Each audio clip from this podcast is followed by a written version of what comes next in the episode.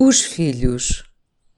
Nunca pensei em ter filhos, da mesma forma que nunca pensei em casar-me de branco. E, na verdade, dois casamentos depois, a cor mantém-se imaculada. Nunca a usei, não planeio. Também não planeei ter filhos. Nunca senti qualquer segundo do relógio biológico. Sempre me vi a trabalhar, coisa que me aconteceu aos 16 anos e nunca mais parei. A minha vida tem sido uma sorte imensa de fazer o que sempre amei: a rádio, a música, a escrita. Apaixonei-me pela disciplina de me ver ocupada e seguir em frente, até quando o que queria era não ter de acordar de madrugada para ir trabalhar. Consegui ser diletante, ainda assim, no meio da disciplina, pela sorte de fazer o que gosto. O prazer mistura-se com a obrigação e podemos pousar sobre o que aparentemente tinha peso. A escolha, às vezes, também é nossa. Quando inesperadamente fiquei grávida, tinha 35 anos. Ficámos incrédulos com a hipótese e de pernas a tremer com a confirmação. Lembro-me de nesse dia ter aberto a porta a uma grande amiga que vinha de visita e de ela ter perguntado: O que se passa? Estás pálida? Estava. As pernas tinham-me fugido para longe e eu era só um coração a bater apressado. Contei-lhe.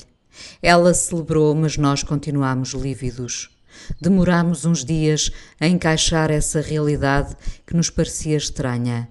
A nossa vida era boa, feita de concertos, jantares, dançar pela noite fora, termos um ao outro. Ia mudar tudo, nós sabíamos.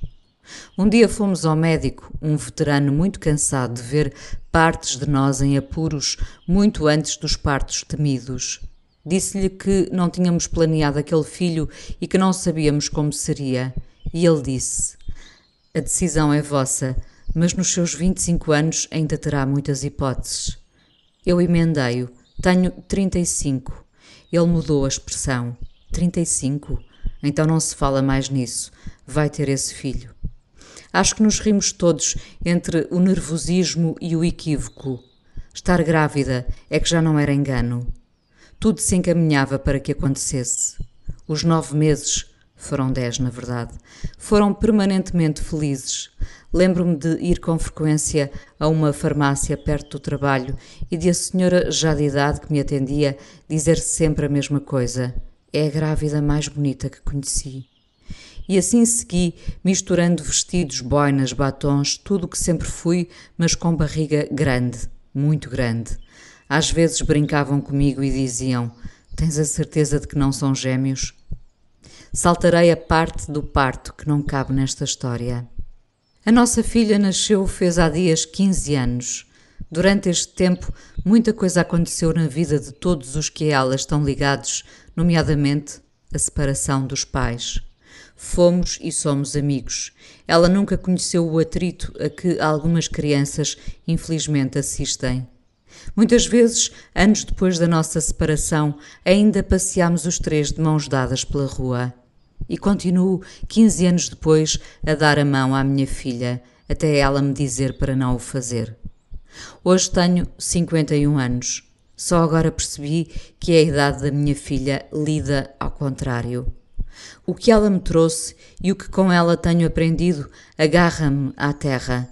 Não tenho dúvidas de que me tornei melhor pessoa pela convivência que tenho com ela, por me espantar todos os dias com a sua sensatez, por a querer defender de forma quase violenta quando a sinto incompreendida pelos outros.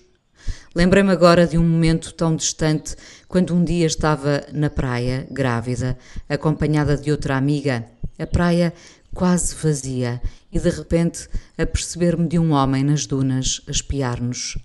Levantei-me, peguei num pau que estava ali perto e corri em direção ao homem que desapareceu entre as dunas, assustado. Eu nunca tinha feito aquilo, mas também nunca tinha estado grávida.